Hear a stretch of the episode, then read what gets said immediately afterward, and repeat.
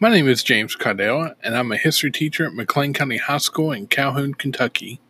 Like schools all around the country, in 2020, McLean County was shut down due to the COVID 19 pandemic that swept around the world.